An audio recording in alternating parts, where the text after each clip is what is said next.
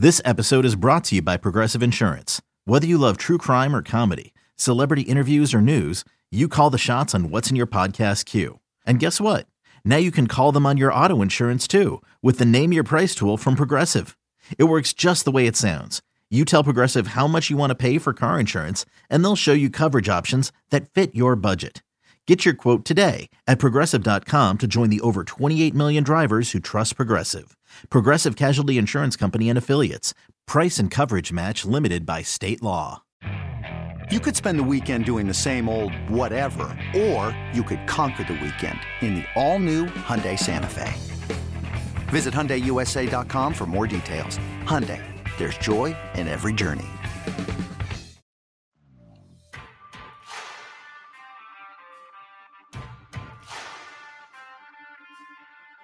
This is BetQL Daily, presented by FanDuel Sportsbook with the Joes, Joe Ostrowski and Joe Giglio from BetQL.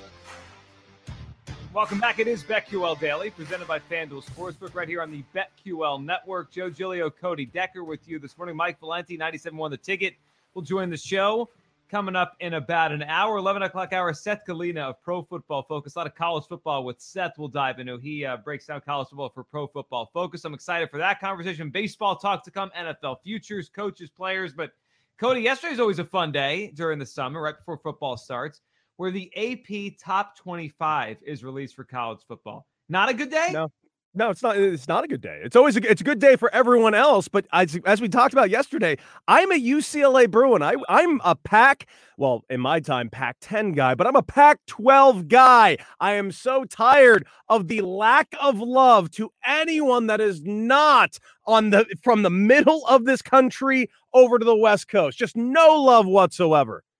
Yeah, I'm scrolling through it right now. I, and, and quickly, here we'll give the top 10. Alabama, Oklahoma, Clemson, Ohio State, Georgia. That's the top five.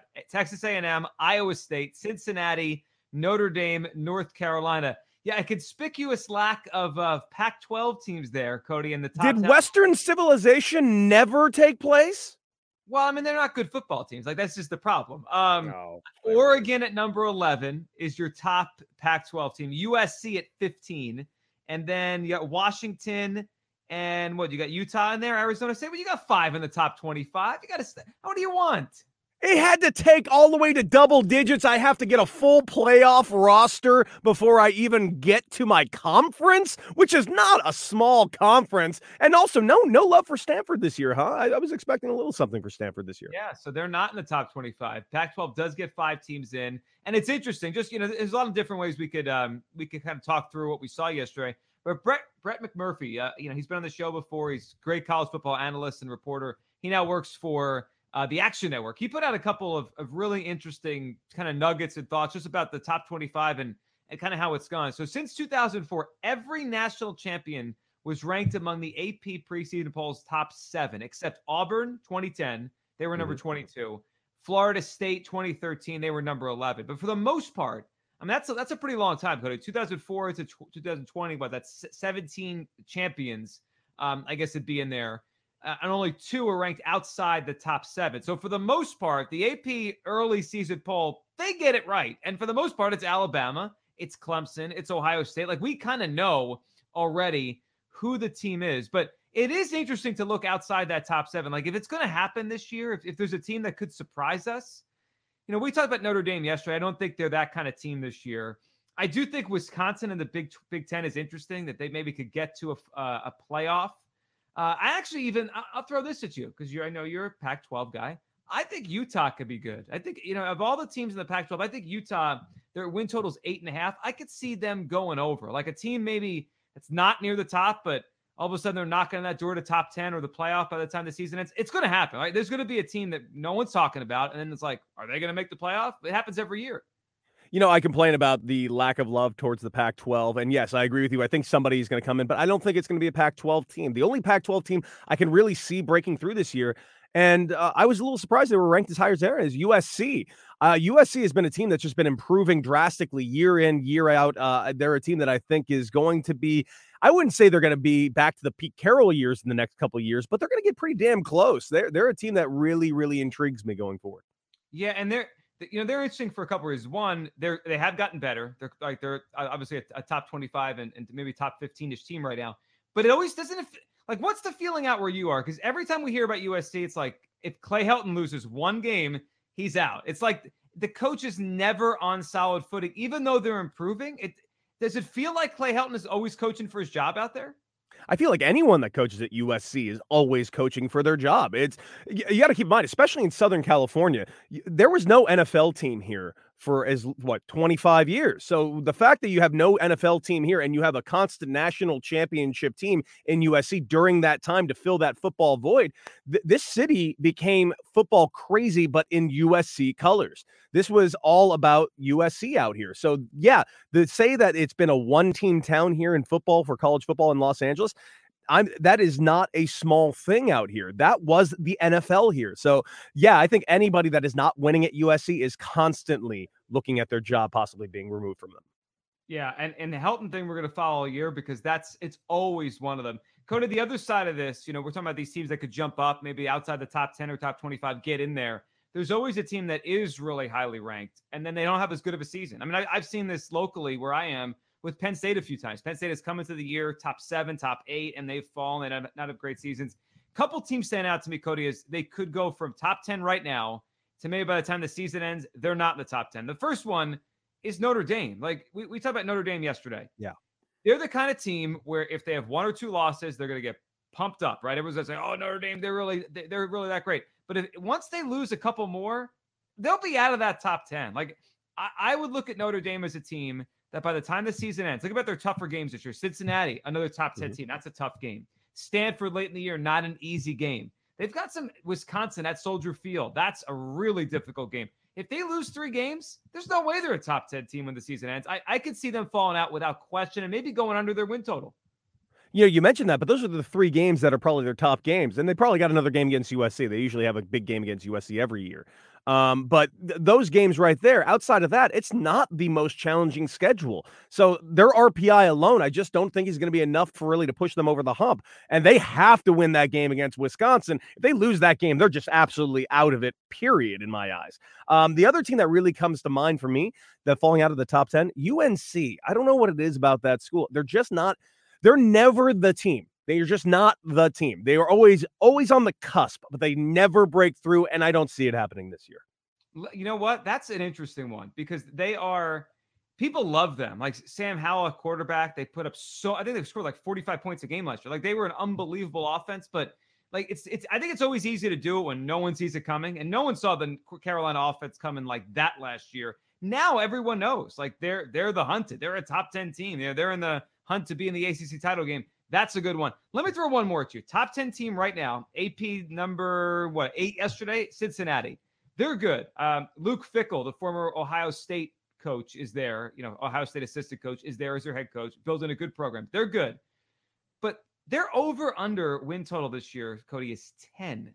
They play Indiana, Big Ten team. They play Notre Dame, a Big Ten team. Like just just on that alone, they play at Indiana and at Notre Dame. If they lose those games, they're not clear. They're going to clear 10 wins. Like that's that's really difficult. The over under for 10 means they have to win 11 games for you to win that. I would take the under on Cincinnati. I would now that you mentioned that because by the way, we talked a lot about Notre Dame yesterday. There is an absolute benefit to being in this independent team, picking and choosing your own schedule this way, not having the pitfalls of having a power conference where you're constantly playing top 10 teams within your own conference you know, Cincinnati is just a team that's going to be a victim of their own happenstance and just their own existence and what league they're in, as opposed to where Notre Dame just picks and chooses where they go. Yeah, and you look at that Cincinnati schedule; they have 12 games. The mm-hmm. two road games at Indiana, at uh, Notre Dame, they have to win one, and then win every other game to clear the, the 10 mark. That would be 11 and one, and that'd be great for them if they could do it. They're good, they're capable, they're a top 10 team, but that's a clear under. I could see them falling out of the top 10. The other thing that's interesting, Cody, is is you look, and I was reading a story this morning on, you know, kind of the Heisman favorite for each top 25 team. And you think about some of those guys, because if you if you look down the market on FanDuel of, of Heisman Trophy odds, you could find some 40 to ones, 50 to ones, and their team's not ranked. You know, we talked about some quarterbacks yesterday. Malik Willis, the quarterback out of Liberty, he's an interesting name. Casey Thompson, quarterback out of Texas. Texas barely made it in. I, I thought of him, but a couple guys that I was thinking of that you know, high every year. Like we talked about Zach Wilson yesterday for BYU, right? DeVonta Smith last year. I know he was at Alabama, but no one saw DeVonta Smith, a wide receiver, coming to go win the Heisman Trophy. A couple names I thought of that, you know, their odds are pretty low right now, but they could be in the Heisman mix when the season ends. Malik Willis, Willis, the quarterback out of Liberty, 50 to 1. Everyone seems to love that kid. Florida State quarterback, McKenzie Milton, a, a transfer. He's going to be their quarterback this year. Like if a Florida State quarterback is good, he'll get he'll get hyped. There's no question about that. Every single time, you don't even need to be that good of a quarterback at at that school, and you will get as much hype as possible. Here's the question, though, and this is a question I actually posed to you. You know how every year we have our, of course, our Heisman favorites, but we talked about yesterday that players often come out of absolutely nowhere. A player that was a backup quarterback at Alabama that transferred to Ohio State and gets an opportunity, all of a sudden he's at the top tier. What is the week that we look at in the college season where we start to really start to pick out who the diamonds in the rough are that'll all of a sudden be in the top running for the Heisman? That's a great question. So, so I always think the first week, now it depends, right? Some teams schedule really good games that first week. There's like three or four prime time, awesome games, cross conference or whatever. That's a big tipping point because it's like, all right, they, they're already on national TV and everyone's watching them. But like for a lot of these teams, they don't play anyone that first week. So it's like, you know, running back X from whatever school might run for 400 yards against, you know, who cares, right? A school that we never heard of. Like, how much does that really matter? here's what sticks out to me, Cody, when it comes to Heisman stuff and and when you start jumping in and, and thinking about it. Like I remember when Joe Burrow started to play well that that year at LSU. It was like mm-hmm. after two or three weeks, you're like, man, this guy's completing like 80% of his passes. This guy hasn't thrown an interception yet. Like, what's happening here? We, you, it's almost like you can't ignore it. So I would say two or three weeks in, if, if a guy's putting up monster stats, it's probably going to stick and it's not going to stop all of a sudden. But I would say for some of these guys that are like I don't know, 50 to 1, 100 to 1 in the uh, the odds, you could probably wait a week or two because I don't think the odds are going to jump really change that much. You know, if a guy is like 100 to 1, he has one big game, the market's not going to just flip. He's not going to become the favorite. So you could kind of wait, see what he does, but man, if you if you could pick out the Burrow of this year or the Zach Wilson, you might be able to find a 100 to 1 value. It's it's incredible how you know, no one sees these guys coming. And then by the time we get to December, it's like, oh yeah, of course Joe Burrow Burrow's winning the Heisman Trophy. He's Joe Burrow. Yeah, it's just it's one of those things that I, I find it talking about, not talking about, but even putting placing bets this early on Heisman futures is just so lofty because we just don't know what the field is going to be in five weeks. Yeah, and if and I feel like if you're going to do it right now today, you're probably just doing it on Alabama player right? You're just doing mm-hmm. it on a or a Clemson player, a guy you know is going to be on one of the best teams. It really, you're not getting great odds, but is it ever dumb to put uh, the quarterback of Alabama or the quarterback of, of Clemson as, as a potential Heisman winner? Like they're going to be on an undefeated team or something close to it. Spencer Rattler, same thing, the Oklahoma quarterback.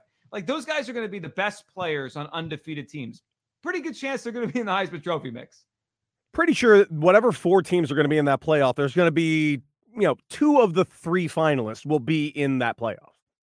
Let me ask this because we, we I don't think you and I touched on it since uh, all the news came out when we worked together. Do, do you like the idea of the college football playoff expanding in a couple years? Because we're, we're going we're coming down the end of the of the four teams. It's only going to last for a couple more years, and all of a sudden it's going to be like there's all these teams which will change. I think that will change the Heisman market because it's almost like the MVP in in all these sports, right? The more teams that make the playoffs, the more guys you could say, well, maybe he's the MVP. He dragged his team to the playoffs. So I think it changes the Heisman stuff. It, it changes a lot about how we bet this stuff. Do do you like the expansion playoffs coming?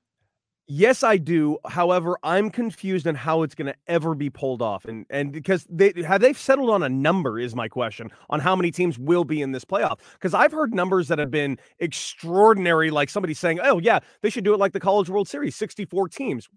Well, how long are these playoffs going to be? Are we are we talking a three month playoffs? Because that's what we're going to have with a football game. Baseball, you can play every single day. Football, these guys need a week off so they can you know recover from the car wreck they just put their bodies through.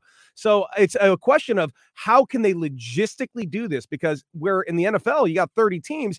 In college football, what you got 200 Division One teams that you're, are eligible for the playoffs. This is not exactly an easy thing to just put together. No, which is why it's it's going to take time, right? That's why it's not like we'll just put it in this year. Like they got to figure out the logistics. So I think it's going to end up being 12. Like that's what they've been talking about and trying to settle and, and figure out how they're going to work the bowls and whatever. the, the funniest part of all this is no matter what the number is, when it when it used to just be the voting with AP, then it became the BCS, and then it became the 14 playoff and the playoff committee. Now it'll be 12. Cody, it doesn't matter. People are going to argue no matter what. Like the, the team that is the 13th in the 12 team playoff, their their fan base will be upset. The team that is fifth right now in the 14 playoff, their fan base upset. The team that used to be third when it just was the BCS and the, the formula, they were upset. It doesn't matter. Like th- this whole thing cr- creates just excitement and, and reaction all the time. Like that's what always happens. Yes, and of course, if you're a fan of the Pac-12 like I am, you're going to be upset because yes, there will be no playoff for you, just like there is never a playoff for you. It's it's it's a tragic existence. I'm a Raider fan and a Pac-12 fan. Like football just doesn't exist to me. Yeah, I feel bad for you. That's a tough way to go through the fall. It's brutal, man. It's brutal. I get really into winter league baseball. Yeah, I, you know what? I would too if I was you. All right. Speaking of baseball, we'll get into a lot of baseball, and I and we're getting we're getting word here that an ex baseball player turned something else, or maybe he's an ex football player turned baseball player, or something. He may be on the way out of his uh, his current job. We'll hit on that. Some breaking news. We'll touch on on BetQL Daily, and we'll break down tonight's MLB card. The show home run props we'll get into. We got to get your vote on those and the award races. Could the Padres miss the playoffs? We'll get to the updated wild card standings and tonight's games. That's all coming up. This is BetQL Daily presented by FanDuel Sportsbook right here on the BetQL network.